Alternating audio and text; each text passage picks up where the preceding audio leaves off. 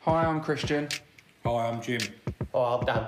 and this is the Football Musketeers. Welcome back to another week of the Football Musketeers. On this episode, we're joined by the one and only Matt Holland. So let's get straight into it. As a youngster, when you were growing up, was football always your dream job, or was there anything else that you wanted to be when you were older? yeah, of course it was. I think like most like most young kids growing up, you um, well, I say that.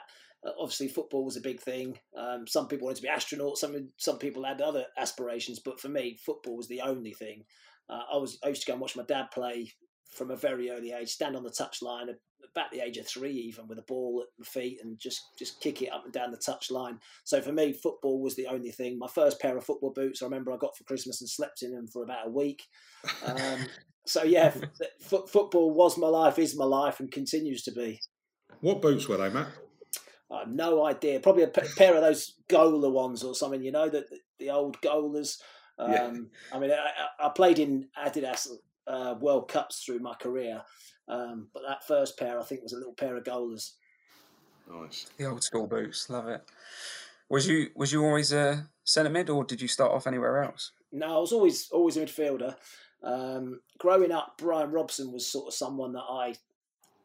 Everyone's got sort of a hero, haven't they? And I was a United fan, so um, when Brian Robson signed for United, he he became my hero, if you like, and I tried to emulate the way I played on him. Not, not saying I was anywhere near as good as Brian Robson, but he was someone that I looked up to and thought, yeah, I'd like to be a bit like that. Matt, just quickly, I just thought of a question at the top. You say you was a Man United fan. When you go into the, the world of professional football, do you kind of distance distance yourself from that? Yeah, you do. I mean, I'm more of a fan now than when of United and follow United um, than I did when I was playing. Uh, up until sort of 16 and, and joining West Ham, I was a, a massive, avid United fan, and and probably since I've retired at 35, I've become a, a fan again. But while you're playing, you, you, you're a fan of the team that you're playing for, really. Yeah. So every time you come up against United, I wanted to beat them. I didn't have a very good record against them, ironically. Uh, I, did, I did beat them for Ipswich at home in the cup. I remember Mauricio Taricco scoring a wonder goal uh, to beat them in the cup, but never, I never got a result at Old Trafford. I got a result at most places, but never got a result at Old Trafford. Yeah, that's a good question, Jim. Um, moving forward into your career, Matt, um, you initially went on loan to Bournemouth, uh, later later making that move permanent. How important do you think that that move was for your career back then? yeah, it was it was massive because I, I, I was sort of knocking on the door of the first team at West Ham, and I'd travelled with the first team for virtually a whole season, um, making up the numbers really, and, and well, being someone that made everyone a cup of tea on the bus really uh, on away trips. That was pretty much my job. Uh, but I was sort of I was sort of knocking on the door, but getting nowhere near it. And I was sort of fifth or sixth choice midfielder, uh, which Harry Redknapp was quite open and honest about but I, I was playing reserve team football. I was actually captain of the reserves at the time. Um, but it, it, reserve team football is great to a, to a point, but I was getting to a stage where I needed to be, I don't know, playing for uh, points that mattered. You know, if you if you win a reserve game, it doesn't really matter. If you if you lose a reserve game, it doesn't really matter. But when you're in a first team somewhere and the crowd are expectant, and three points might take you out the relegation zone, or they might take you into the playoff picture, or whatever it might be, all of a sudden those three points mean something and and I needed that. I needed to be playing first team football at, at, that stage in my career. He actually Harry did try and get me to sign at West Ham and sign another year, uh, but he, as I say, he was very honest and said that I'd be fifth or sixth choice and I'd have to be you know um, patient, waiting for a choice chance to get into the first team. And I just said, look. uh, If the chance is there to go and play first team football on a regular basis, which it was at Bournemouth, and I'd like to take that. So he was he was good about it, and he was honest and let me go as well. Yeah, brilliant. Yeah, the honesty is good. Um, so you you moved to Ipswich, and uh, you were remembered as being ever present, missing only one league match in the six years you spent there. And I've got a stat here that you played 223 consecutive games. Yeah, I think that's right. Yeah, I think the, Wow. I, think the I think the first game I got left out was was Crewe away, which I was a bit gutted about because he. Um, I actually travelled to Crewe as well in the hope that I'd be playing, um, but, but he left me in the stand, George Burley. So I was a bit gutted about that.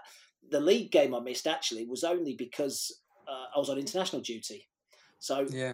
it was um, at Gillingham, and uh, we didn't have three players, I don't think, who, who were eligible uh, for international football, and so the game con- carried on, and they played against Gillingham. Whereas I was away with Ireland at the time, so that's the only time I, I actually missed one. And I think I'd gone a, a year or so without missing one at Bournemouth before I joined Ipswich as well. So I was, I was pretty lucky, really, in the fact that I played a lot of games without without missing any. Yeah, so it's pretty impressive. Is there, you know, you read all stuff about Ryan Giggs done a load of yoga and all the rest of it. Was there anything that you done specifically to keep yourself match See- fit, as you like? sea water. That's what George Burley will tell you. Uh, when I, I, you know, you know what it's like when, when you go through a season that you're very rarely fit. You've always got some sort of niggle that you might have.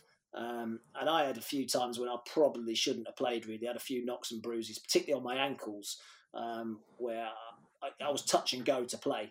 George Burley's secret was to send me down to Brightlingsea, which was near where I lived, well, about 20 minutes away from where I lived, and go and paddle in the sea for about an hour. He said the sea water heals you quicker. So that's that's the secret behind it. Um, George sending me sort of two or three afternoons a week when I was struggling down to the sea water to paddle for an hour. Nice. Maybe after I try and play five side, I'll go down the sea. It's the it's the way forward. Might speed up the two week recovery process. Every little helps. Yeah. Um, uh, looking through your list of achievements, and a personal question for me, really, because it's, it's something that I would rank very high. What was it like, and where does it rank scoring at the World Cup? it's difficult to beat that really. For you know, when you're growing up, you have you have aspirations, you have ambitions. Uh, I, being a United fan, United had quite a good record in cup competitions. Were struggling in the league really growing up, uh, but they won the FA Cup in '83 and '85, and and and draw. You know that dream of lifting a trophy at, at Wembley was certainly omnipresent when I was growing up. It was something that I wanted to do, um, and that would you know we did. I, I managed to do that with Ipswich in the playoffs, and so that's right up there.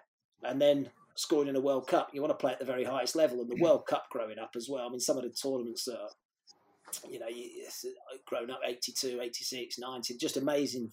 It's just an amazing festival of football, and to be able to play at that level was fantastic. But then to even you know to score as well, it's like dreams dreams come true. Yeah, it was it was a pretty pretty good feeling. Yeah, I can imagine. Right, Is it one of them things when you look back and you think it doesn't feel like it was your memory, sort of thing? Is it that sort of surrealness? Well, it's difficult to put yourself back in that position when that ball's Mm. coming out and and you, you're coming onto it and you strike it, and it, it's difficult to sort of put because that moment's just gone and in, in a flash, really. Uh, all, the big moments in your career, everyone's always says, yeah, really take it in, really enjoy the moment because it's, it goes so quickly. Like I remember when we played at Wembley with Ipswich, everyone said, um, "This is a day that will, you, you know, it'll go, it'll be gone like that." and so enjoy it. Well, I can't really remember it. It did. It went like that, and a bit the same in, in Mm. that mo- in that moment. So it's nice to be able to look back on. It's nice to be able to watch it. You know, the the goal and, and obviously show your kids and all that sort of stuff. But it, to try and take yourself back to that moment, it, it, it's almost. I, I've commentated on World Cups now for the last sort of three or four tournaments, um, and, and it, it sort of it, it, doesn't feel real really that I was actually once playing at that, at that level and, and playing in that tournament. So it's uh, yeah, it's difficult to put yourself in that position. Yeah, I can imagine. I only imagine. Um, so then in 2003, you moved to Charlton where you stayed for six years. How special was them six years at Charlton? Obviously, you had some great teams along the years. We did. We had some good players as well. I mean, that first year was probably our best year. We we came pretty close really to, to get into the European competitions. And at Christmas, we were very close. I think we were in the top four. Scott Parker played a massive part in that, and uh, unfortunately, he left in the January. Went to Chelsea, uh, a big money move to Chelsea, and, and we we fell away a little bit. We ended up seventh, I think, and but for a long time we were pushing and, and really challenging for European competition, and we did have some good players. And Claus Jensen, someone that, that stands out. He was a terrific footballer.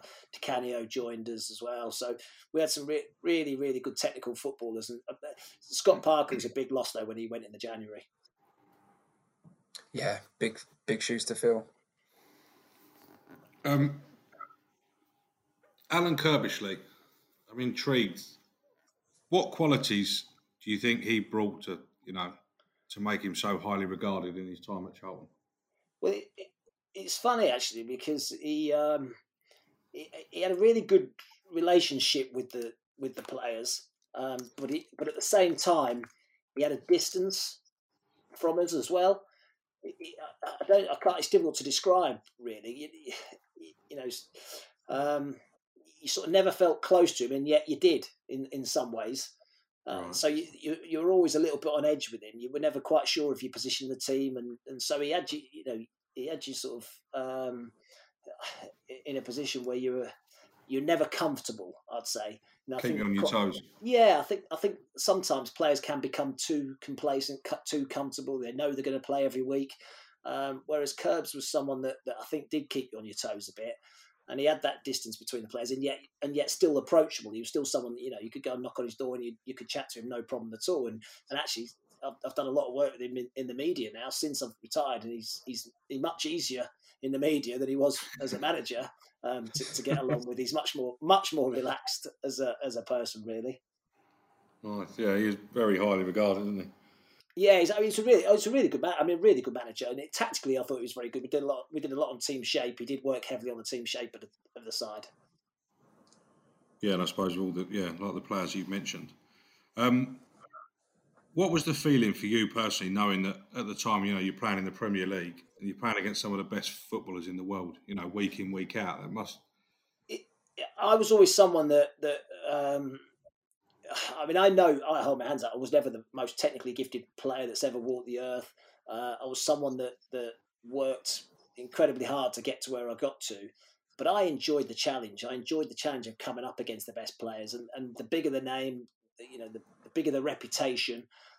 I I felt as though I rose to that as well because I wanted to impre- impose myself on them as well, and, and them to come away and think, oh, I had a tough game today. He was he probably better than I thought he was going to be. So, uh, the bigger the name and the bigger the, the personality, the, the, more I sort of really enjoyed. I really enjoyed that challenge of coming up against the best players. I think that's what you want to do. That you you want to look back on your career and say, oh, yeah, I played against him, played against him, played against him, and and so. Um, I was lucky to play again, and, and in that era there were some unbelievable players as well. You can think Gerard, Lampard, Vieira, um, Keane, at Scholes, crikey, I mean, uh, Essien at Chelsea. So many, so many good good footballers to come up against. It was it was a really good experience. Who would of all those names? There's a few names you mentioned there. Who would you say was your toughest battle? Does one stand out? Well, I mean, I I, I know Roy Keane was always a, t- a tough tough one. I mean, I, you know, played with him for Ireland and, and you know up against him. That midfield for United at that time I think it was Beckham on the right, Giggs on the left, and Keane and Scholes in central midfield, and you had Nicky Butt to back that up as well. I mean, it was it, it was ridiculous, really. It, it really was. It, honestly, that was that was as good a good a midfield four as you, are going to get. It's pretty impressive, isn't it? Well, it's a bit of every, they've got a bit of everything. That's the thing. You know, they've got they've all got energy. They, they can all get up and down the pitch. You've got Scholes who, who breaks off, he gets into the box. You've got Keane who always seems to have time on the ball. Um, Giggs, Beckham's delivery, Giggs's goals. They, they, had a bit of everything as well. Yeah, quality speaks for itself, doesn't it? Uh, so yeah, moving towards obviously a decision to retire from the game. How did you find that? Was it was it as hard as some other players have said? Uh, uh, the first year, I think, was the most difficult I've had. Uh, because I, I, mean, I missed I missed the, the dressing room. I missed the everyday chit chat, laugh, jokes, uh, training. I miss the uh, the routine, I guess, of of being a footballer. Uh, but I also miss the match day as well because I always I always enjoyed the match day experience. You know, it's, yes, it's it can be nerve wracking, and, and, yes, there's pressure, but, but um, it, it, that for me was payday. You know, you, you work you work all week, and all the training is in a build up in preparation for a game on a Saturday. And that day, I it's difficult to replicate that that experience of walking out and the crowd and, and the noise and the uh, atmosphere. So I, I really missed the routine of being a footballer, but I also missed that match day experience. And that first year I found really difficult. I found myself, uh, I joined a gym and I went to the gym every single day for a year.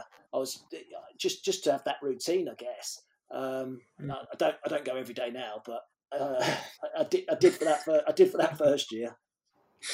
Ah, fair enough. I suppose that applies to anything, doesn't it? You talk about routine. If any change, you know, if your life's been a certain way for so long. Uh, I'm not gonna.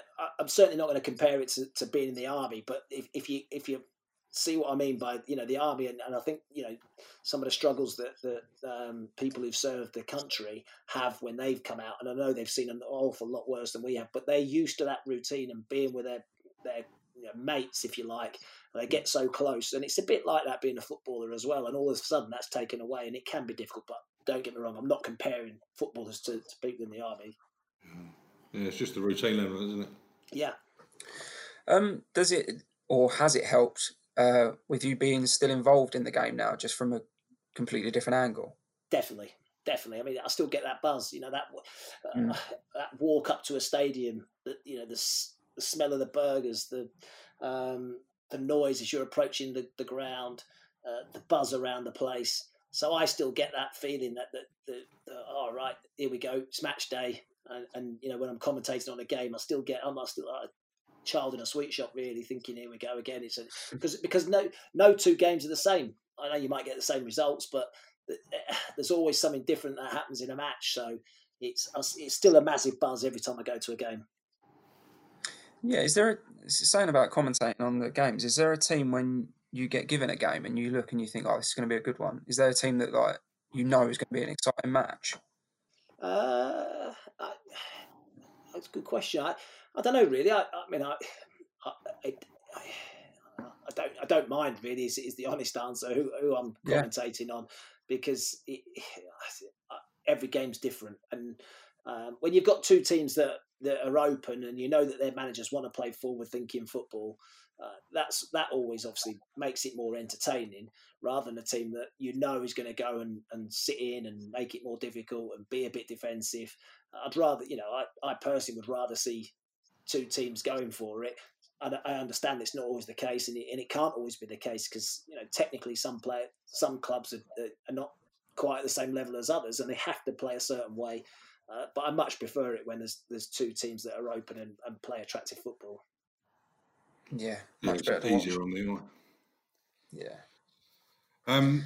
So with your world now being in punditry, is that is that your plan going forward? Is there anything? Have you got any aspirations to go into management or coaching? Or uh, I think I think there was a moment in, in where I thought I might. But to be honest, I think now I've been out the game nearly 11 years that it's, it's highly unlikely that that's going to be the case now. Uh, not not never rule it out and never say never, but I think that's unlikely.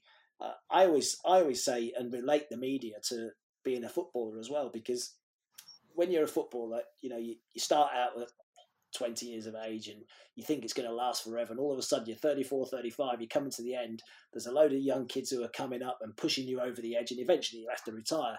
And the media's a bit the same really. You know i've been doing it 11 years now and i'm sort of you know plodding along doing what i'm doing and but there's always people retiring who want to go into it as well. Some fresher voices fresher names you know we've seen in recent years rio ferdinand do it um, uh, you know Peter Crouch, people now, Joe Cole, people who are just finishing and coming out the game and going into it. So at some point, I'm going to be a bit like a footballer. I'm going to be over the edge and, and gone again. But try and cling on as long as possible and try and do it as long as possible because it's something I absolutely love. Just enjoy it, yeah. Um, one last question. If you could give kids dreaming of making it as a professional footballer any advice that served you well in your career, what would it be? Um, if you can if you can look in the mirror and say that you've given absolutely everything that you possibly can to be a footballer and, and it doesn't work out then that's all you can do. You know i think everyone everyone wants to do it. There's there's no guarantees it doesn't matter how talented you are. Um, but i think if you work incredibly hard or the hardest you can possibly do and you look at yourself in the mirror and say i've given it everything i possibly can to get to that point then I think you can look back with satisfaction. Um, so I would say work hard. That is the, that is the bottom line. Never give up as well, because uh, this is something that I, I always say to, to, young kids. You know, at the end of the day, if someone says you're not quite good enough or you, you, you're not you're not really suitable to my team, it's only one person's opinion. You know, they they might not fancy you, they might not think you're this, but you might go somewhere else, and you might be that person's you know cup of tea. And so you know, don't be disheartened if someone says you're not quite good enough. Do you know what? Go and prove them wrong. Go somewhere else and say, "I'll show you I'm good enough." And the other, someone else who might look at you and go, "Actually, yeah, I quite like what he does. He, he's a good player." So, yeah, don't be disheartened if you get a, a, a knockback at some stage. Yeah, persevere. I like it. Yeah, yeah, brilliant. It's going to be Harala, club career goals. Yeah. Uh, start for you, Matt, and going to have 79 goals for you. Yeah, Did Ambrose score more or less? Darren Ambrose. Yes. Um, do you know, he got quite a lot actually, but he didn't play as many games as me. Um, and he's he retired early as well because he was he was about 31, 32 when he retired. Mm. I'm going to say less. Yep, less 65. So, Jim, you got 65 to work with. Yeah. Uh, did Francis Jeffers score more or less? Oh. Where did was it? Arsenal, Everton. There's a Did he go to? Did he go lower league like Accrington? He, he played at Charlton with me. Oh yeah, Charlton. Sixty-five. I'm going to go more. It's less. 40. No. I'd Yeah. have had more. I'd have had more as well. Maybe good effort though. Yeah. Bit of a I'm checking curveball, your that one, numbers. Yeah, check You him. can it'll all be validated afterwards. Uh, So you got 40. Um, Did Danny Murphy get more or less? oh, more. Yeah. It's just 80. Yeah. Cool. So back to you, Jim. You got 80. Did Jamal Campbell-Ryce get more or less? I'm going to say less. Correct. 41. So you got 41. Did Andy Reid get more or less, Matt? Oh, he was very creative, Andy. Uh, Hmm. Did he score that many goals? I, I'm going to say he did. I'm going to say he got more. Yep, 52. Yeah, he loves a free kick, didn't he? Yeah, Great player. he was a good player. Yeah. Fifty-two. Back- You got 52. Next one um, is goals to date because he's still playing. Jonjo Shelvey. Wow. So he loves a free kick. Does he take penalties? No. don't know. Not at the moment. He's in and out. He's been in and out of the side though, hasn't he? Over the years. Yeah.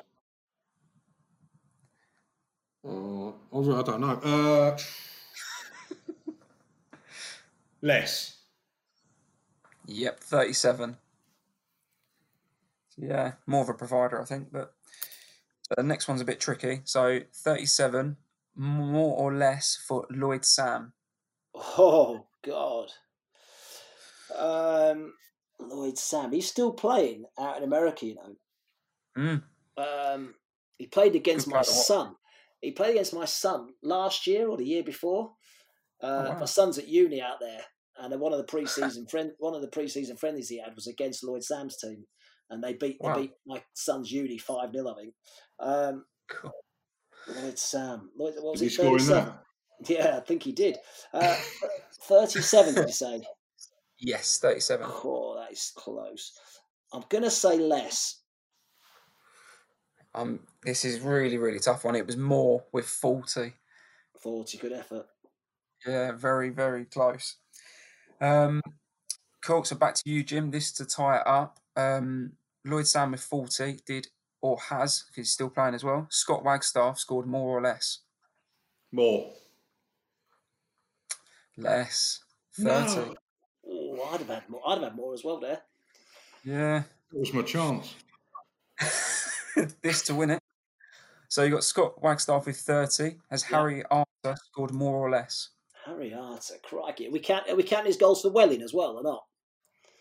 All club career playing- are When he was included. playing, when he was playing non-league, or does it have to be league goals? Oh, God. That's a good question. Have you have you included his goals at Welling or not? Let's have a little look. I can't remember where I've I mean, he's So- only a one or two a season man, isn't he? So, da, da, da, da. So we've got goals included from Woking, Bournemouth, Oh, Carlisle, Wo- Woking, that's what I meant. Woking, yeah, Woking. Woking, Bournemouth, Carlisle. Cri- Did you say and Fulham. Fulham? Cardiff, Cardiff, you mean, don't you? Yeah, yeah. Uh, cool. That is really tough as well. I'm going to say less. It was more, 35. Thirty-five. So it's 3 2 to Matt. Jim, you need this to take it to a tiebreaker. Oh, I feel nervous. 35. You've got 35 goals. Has Keith Gillespie scored more or less? Wow.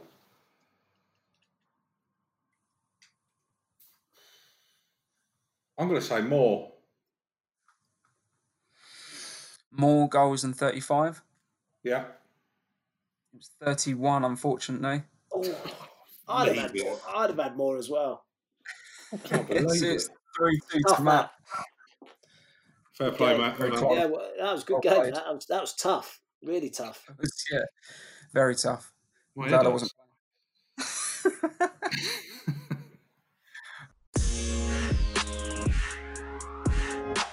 so, what was the best part of being a footballer?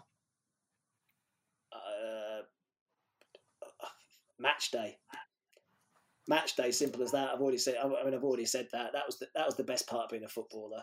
Um, when you when you win a game and you and you score and and the crowd are up, that you can't beat that match day experience. Fair. Okay. Weirdest pre-match ritual you've ever witnessed, That I've ever witnessed. Or um, or that you know about? Jason Cundy used to sort of headbutt the wall a bit. He used to get himself he used to get himself psyched up in, in strange ways. He'd sort of slap people around the faces and headbutt the wall just to get himself going. Um, he, he, you could tell he wasn't a player of finesse. He was he, he was someone that, that, that just got himself up for it. So yeah, he, he used to do some strange things trying to get himself up for a game. Did anyone ever slap him back? I, I didn't. Not, not, not when he was not when he was like that. yeah, don't blame you. Um, who was the funniest player you ever played with? Funniest player, Ben Thatcher. Okay. he was absolutely brilliant. Honestly, when when he signed for, when he signed for the club, I was a bit reticent. I was a bit nervous. I, you know, he, he he'd had obviously a few incidents in his career, um, and he and he signed for Charlton, and I was a bit like, oh, Ben Thatcher's coming. Well, he, he couldn't have been nicer, and he couldn't have been better for the dressing room. And some of the things, I mean, some of the things I, I just can't really repeat, you know, what he got up to. But in, in terms of the, the, the camaraderie and the laugh in the dressing room, he was he was a brilliant character. He was he was without doubt the funniest. Cool. You can tell us after. Yeah, I think we've already touched on this one, but we got toughest player you ever played against. Uh, well, obviously, you know, I, I think Keane Keane was always a someone that I, I looked up to and, and found you know tough to play against.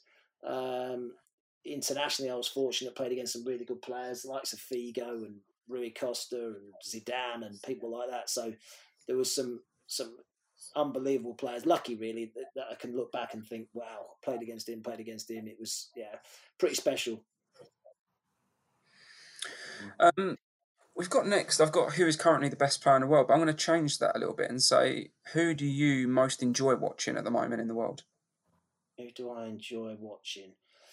Um, I think y difficult to go against Ronaldo or Messi, isn't it? I mean, those two have been unbelievable for so many years. The consistency, the quality. I think we're looking now at who's going to be the next Ronaldo and Messi. Really, I think that's that's where we're at. I like Mbappe. I mean, Mbappe's something special, a real a real talent, um, and he's got the potential to to push them all the way. Uh, so maybe I'd I'd say him, but. Um, yeah, for, for consistency and longevity, Messi and Ronaldo have been ridiculous. Yeah, different Very level. lucky. Very lucky to see him. Oh, Uh, frightening. toughest away day in your playing career? Toughest away. Well, I said earlier, never got a result at Old Trafford. Went there so many times, and, and it was a standard 2 0, 3 0, 4 0. Honestly, I, I got the odd draw at home, beat him in the cup for Ipswich. Um, but with Charlton and Ipswich, every time I went to Old Trafford, standard. Two 0 Even sometimes we'd look, we'd got in the dressing room and we'd look at their team, and Ferguson's made about seven changes. He's resting a few players, and you're thinking might have a chance today, might have a chance today. Two 0 three 0 Yeah, get back on the bus. Honestly, frightening. I never, never, ever got a result there. Yeah, it's a scary team there. Um, who would you say uh, was the most talented player you played alongside? Uh, probably Di Canio, I would say. Technical ability was ridiculous. Some of the things he did in mm. training, some of the goals he scored in training. Uh, I mean, he could be a handful, uh, but he was, he was, a brilliant trainer. Worked incredibly hard, and some of the some of the goals he scored in training. We, uh, when when a t- when a team stop and applaud him for what he's just done in training, you know he's good. Did yeah. he ever recreate anything like the scissor kick volley yeah. in training? Yeah, he did a few of those. He did. He, he honestly, he tried. He tried things. That's the thing. He wasn't afraid to just you know do something different to everyone else. You, know, you think it's a simple finish, and you, you, uh, anyone else would just try and side foot it. He'd try and do something ridiculous and um, and make it look easy. So yeah, uh, often we we just stopped and applauded him and said, "Yeah, that's brilliant, class." Right. If you could play under any current manager, who would you choose? I think I'd choose Pep because I, I, know I know Klopp, I think Klopp's brilliant. Actually, it's difficult between those two. There's a relentlessness about Pep Guardiola to improve and get better all the time. It's so intense. I think I'd quite enjoy that. The fact that he's so determined to to, um, to to, get the best out of players and improve you as an individual. I think I'd really enjoy that. But I, having said that, I think Klopp's a, a brilliant coach, brilliant manager. Love listening to him as well. So one of those two, but maybe maybe just Pep because of his relentlessness. Yeah, strong shout that. Um, promoted as champions or playoff winner? Well, we, good question because obviously I did, I did that playoff. If you if you can, I always say if you can guarantee going up through the playoffs, and so you're saying that's a definite, then it's a great day yeah. to go to Wembley, have all the experience, the you know the, the fans and the noise and all that of it. That's great. Um, but there isn't a guarantee. I was in the playoffs three or four years, and it took us a while to get you know to get promoted. So if if you've already done it as champions, I think it makes it a bit less stressful. But if you can guarantee going up through the playoffs, what a day that is! Yeah, I was going to say from a fan's perspective, I've been on both sides. I'm a Gills fan, so right. the year of Man City followed by Wigan, so it's a bit of a. Yeah. I can understand the, the two different contrasts there. Cool, yeah, just a bit. um, for all of your career, what was the best ground you played at? Best ground. Ooh, um, I loved the Amsterdam Arena. Okay. It was I don't know why, just a, an amazing ground. It was just when I walked out, it was just like, whoa, this is this is something special. Um, yeah, I don't know why. It's just one that sticks in my mind as a, as a great ground. I played at obviously bigger grounds and um, you know bigger crowds, but that one there was it was something special. Yeah, something special about that ground. Cool. And to finish off the quick fires, would you prefer a last minute penalty to win or a hat trick? Oh, hat trick. hat trick. Never got one. Ne- uh, well, got plenty as a kid, um, and I reckon I probably got a, about ten braces, maybe eight to ten braces in games, but never got a hat trick. So definitely a hat trick. Yeah, that's fair. Brilliant. Thank you again, Matt. That was really, really good to chat. No pleasure. No problem at all. Right then, guys, that wraps up another week's episode of the Football Musketeers. This week's special guest, massive thanks to Matt Holland. Really enjoyed the, the chat. Have a listen. Let us know what you think. Share away. Cheers.